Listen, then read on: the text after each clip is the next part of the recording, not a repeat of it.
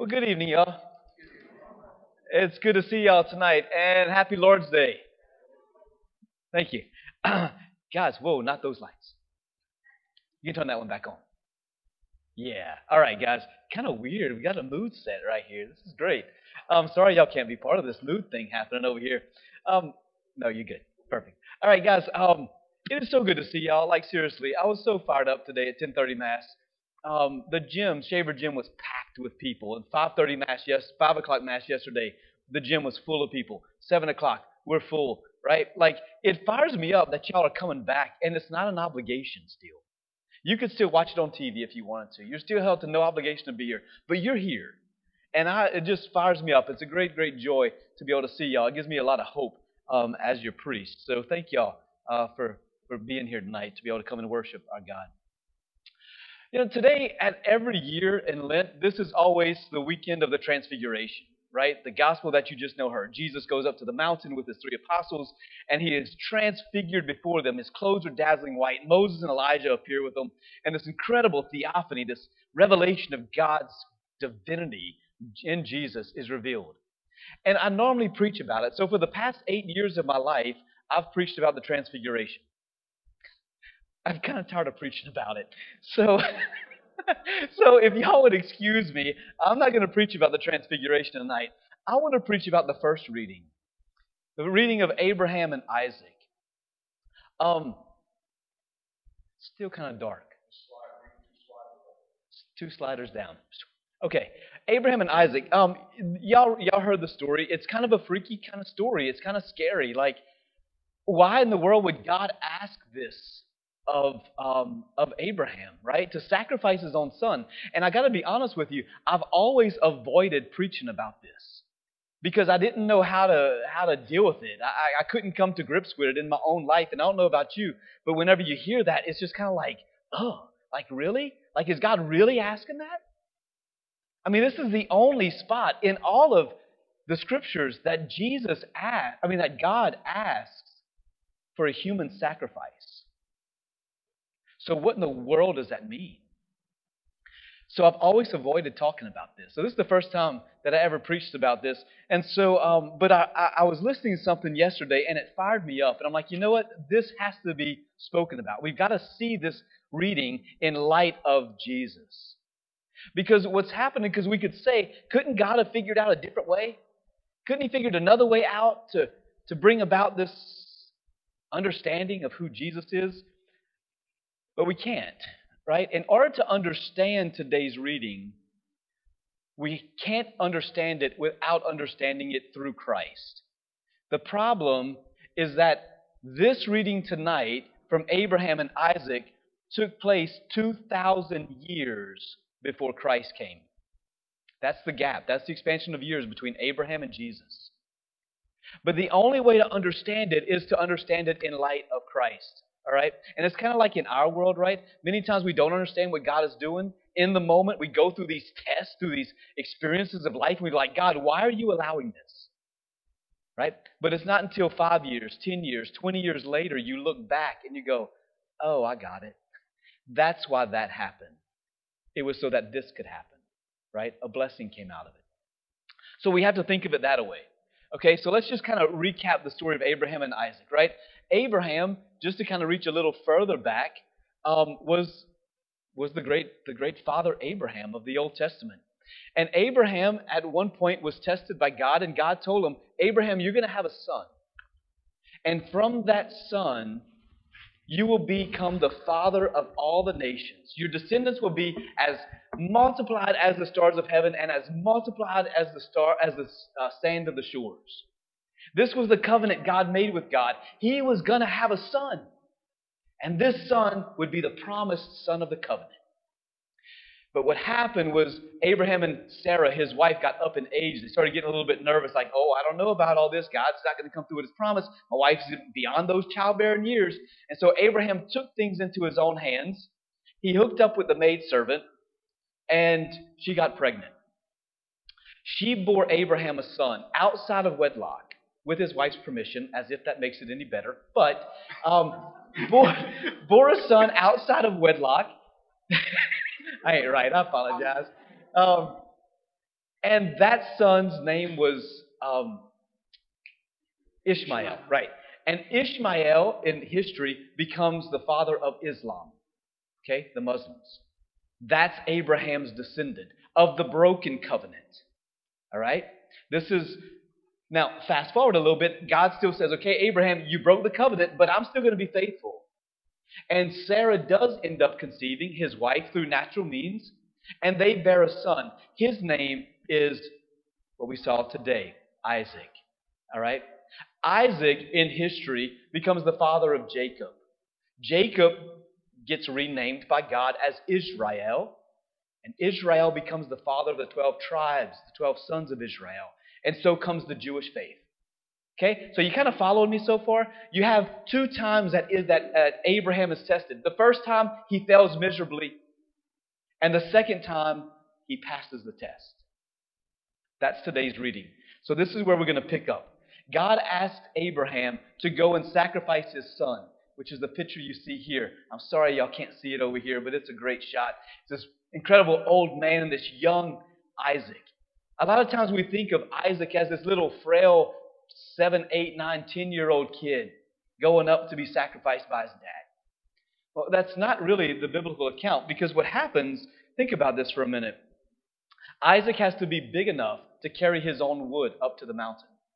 All right? This is biblical scholars say he was probably in his late 20s, early 30s. Right? He was a strong young man. But what we see is God tells Abraham, go up to Mount Moriah. This is going to be important a little later on. And offer up your son there as a burnt offering. And so they go up to Mount Moriah, and on the way up, he tells his son, Here's the wood. He lays the wood upon his son's shoulders, and he takes the fire and the knife, and they begin going up the mountain. And this is an incredible part right here. I love this exchange, a conversation between Isaac and his dad. Verse 7 says, Isaac said to his father Abraham, My father! Exclamation point. And Abraham says to him, Here I am, my son. What a tender moment, right? Imagine Abraham knows he is just yards away from sacrificing his sons, just right up the mountain, and he's going to sacrifice his son. He's never going to hear his son say, My father, ever again. And he speaks with his father's heart Here I am, my son. Right? Here I am.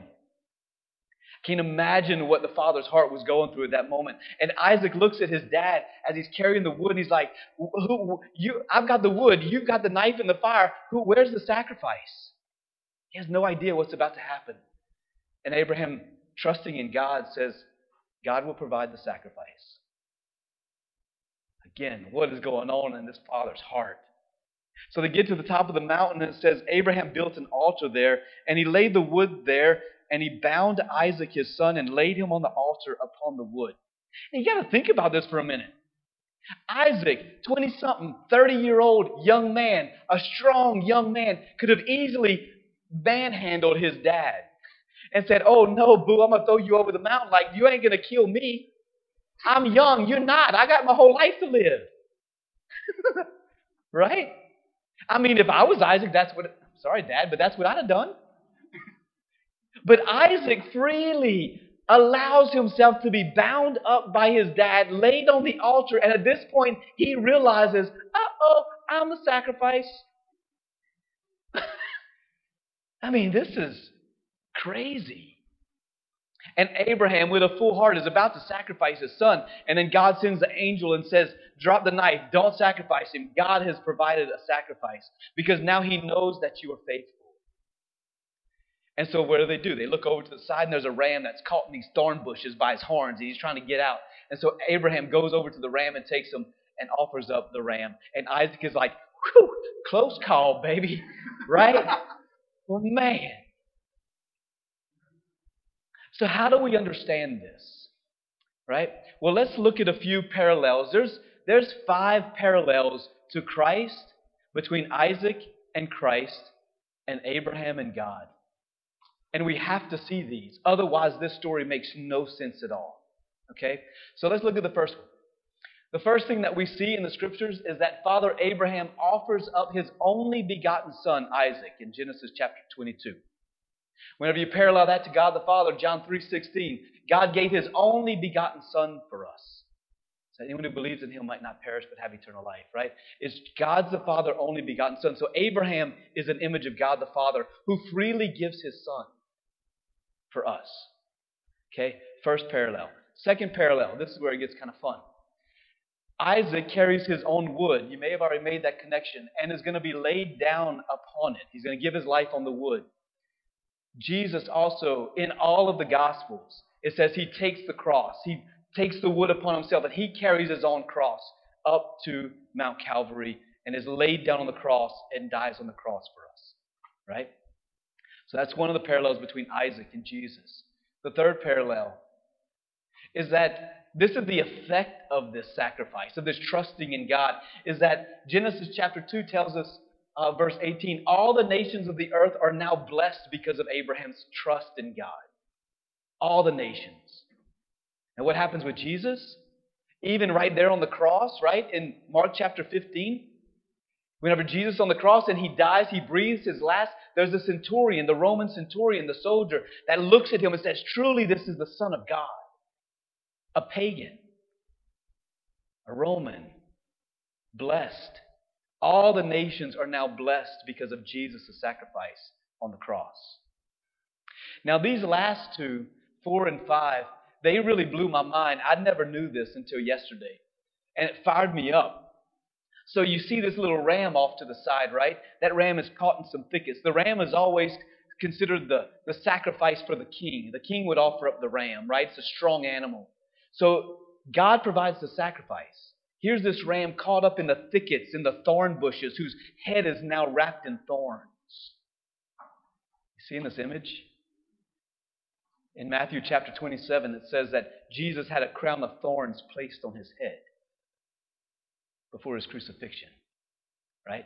Jesus is a symbol of this ram, or this ram is a symbol of Christ who has a crown of thorns on his head. And now that is the fulfillment of Christ. So what does Abraham do? He takes that ram, that symbol of Christ, and offers that up as it was crowned with thorns. Right? Awesome image. I, I heard that. I was like, oh my gosh. But wait about, wait about the second one. This next one blew my mind. So, Isaac, the fifth one, is that Isaac is taken up to Mount Moriah. Scriptures are real clear about that. Goes up to Mount Moriah, and that's where Abraham is going to sacrifice his son. Genesis 22 2. But in Second Chronicles, listen to what this says. Then Solomon, that's King Solomon, David's son, began to build a house of the Lord in Jerusalem on Mount Moriah. So, what does this mean? Well, it means that Mount Moriah is the mountain in Jerusalem, which later becomes known as Mount Calvary. Yeah. So Jesus is sacrificed on the exact same mountain that Isaac was going to be sacrificed. The exact same mountain that this ram, symbolic of Christ, is now sacrificed. Right? Guys, we got to realize this that God is a God of details that He is in the details of our lives. And so, whenever we see this story of Abraham and Isaac, it's freaky, it's scary. But unless we see it in light of Christ, 2,000 years later, it makes no sense. And so, this is how God unfolds for us the plan for salvation history.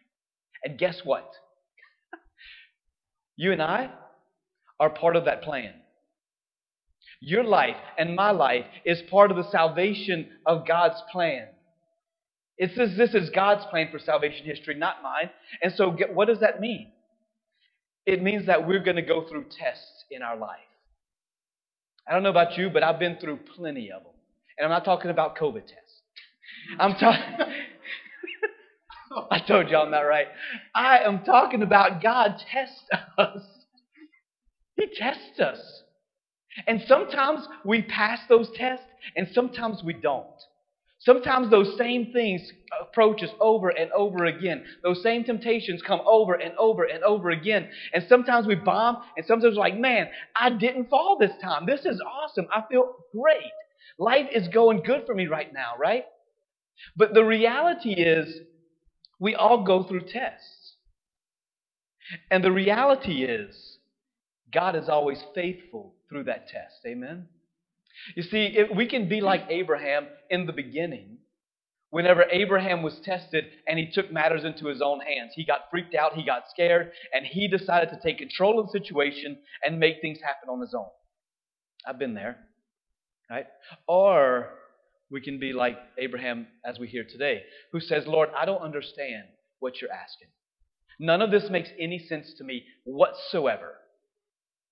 But I know that you're a God of faithfulness and that you're a God of love and that somehow you're going to work all these things out. And so Abraham obeyed. And the effect of it was that the nations were blessed because of it, right? And so, what, what is our test? What, what have we gone through, right? What are you going through right now? Maybe you're going through a test right now. Maybe there's something in your life right now that God is asking of you, and it's like, Lord, I don't understand. Maybe there's situations in family, marriage, sickness, whatever it is, schoolwork, jobs, whatever it is that's going on. maybe we're being tested. And that's okay. It's not that we're being tested that we have to be concerned about. It's what am I doing with the test? Am I going to remain faithful and, and honestly say, Lord, I don't get it, I don't understand, but I am not going to abandon you. I'm not going to forsake you. I'm here. And, and I trust that you are going to send the angels to help me as you did to Abraham, and you're going to give me the strength that I need. Because He is a God who fulfills His promises. And all we have to do is begin to participate with that. You see, that's, that's what we're called to, right? Is to participate in this great plan for salvation history. I struggled with this. I remember I always have what I call these Isaac moments. These moments in my own life where I've got to give something up that I don't want to give up. And in times past, it may have been sins that I didn't want to give up if I was really honest with myself, or it may have been relationships that I didn't want to give up good relationships that were good and holy that I really didn't want to give up. Like the last girl that I was dating right before I became into the seminary, I didn't want to give that up, but God was saying, you gotta, you gotta choose. And I'm calling you one way, and she's not gonna be part of that. Holy moly, that was so hard. Right? I'll never forget when I was in the monastery. Um, I was uh, I, I was going to be a monk. Obviously, that didn't work. Um, but uh, but I was I was in the monastery, and I remember after I had snuck out of the monastery, got picked up by my friend. I ended up going back to the monastery, and uh, and I was sitting in front of the Blessed Sacrament, and um, and I was looking at Jesus in the Eucharist, and and uh, and I was like, Lord, I read the story, and I was like, Lord, I, what's my Isaac? What is it that I love so much that I can't give up? because I've given away all my clothes, I sold my car, I've left my friends, I've left my family. What more do you want? And in my heart, I heard clear as day youth ministry. Give up the reality and the fact that you will ever work with another young person for the rest of your life. Now, you got to realize something, guys. I was Mr. Youth Director, right? I was traveling around right before that, around the country, speaking to 10,000 teenagers a year about pro life and chastity. This was, this was what fueled me. This was what gave me life. This is what gave me joy. And God was saying, Do you love me more than you love that? I gave you this gift, but are you willing to sacrifice it so that you can go and be a monk and never speak to another teenager for the rest of your life? Talk about a death inside. I cried for three days. The wind would blow, I'd start crying. It was terrible. But finally, the Lord gave me the grace to accept His will. And I offered it and said, Lord, I accept it. I'm two months away from being sent to Europe for the rest of my life. I'll never see any of my family, really, much ever again, and I'll go. And never work with another young person the rest of my life. And then about four weeks later, God called me out of the monastery, and I was like, oh, thank you, baby Jesus. So I left. I was so excited. Um, so I left, and um, shortly thereafter, I did end up going back and working in youth ministry. And it was incredible, right? I never expected to work in youth ministry ever again. I'd made that sacrifice once and for all. And God called me back into it. And it was during those years of youth ministry, that four and a half years, they were glorious. 350 teenagers actively involved. It was like these golden years, right? And it was blessed in the multitudes. And I never expected that, right? But that offering to the Lord That yes, Lord, I love you more than I love doing youth ministry. And even becoming a priest, I never expected to work on a college campus. My gosh, we got 6,000 students I can go and minister to. Like the multitudes get blessed because of one yes, right? And that happens in your life too. Your yes to whatever it is that God is saying, can you sacrifice that? Can you give it up for me? Can you live for my will instead of your own will? Like, this is the test that we all go through. In whatever shape and whatever form those may be in your own life, God is asking, as He did Abraham, can you let go of that? So that I can give you something a hundred times better than you could ever have imagined. Right? So, where are you tonight? Are you in the middle of a test? Have you been tested in the past? What have you done with it? And maybe what's your response to it right now? Grapple with it. Talk to the Lord about it. Bring it to the altar and sacrifice it right there and let go of it and say, Lord, not my will be done, but yours. Because we know that all things work for the good of those who love the Lord. Everything, the good, the bad, and the ugly, accepted at His will, works for the good of our salvation. Amen.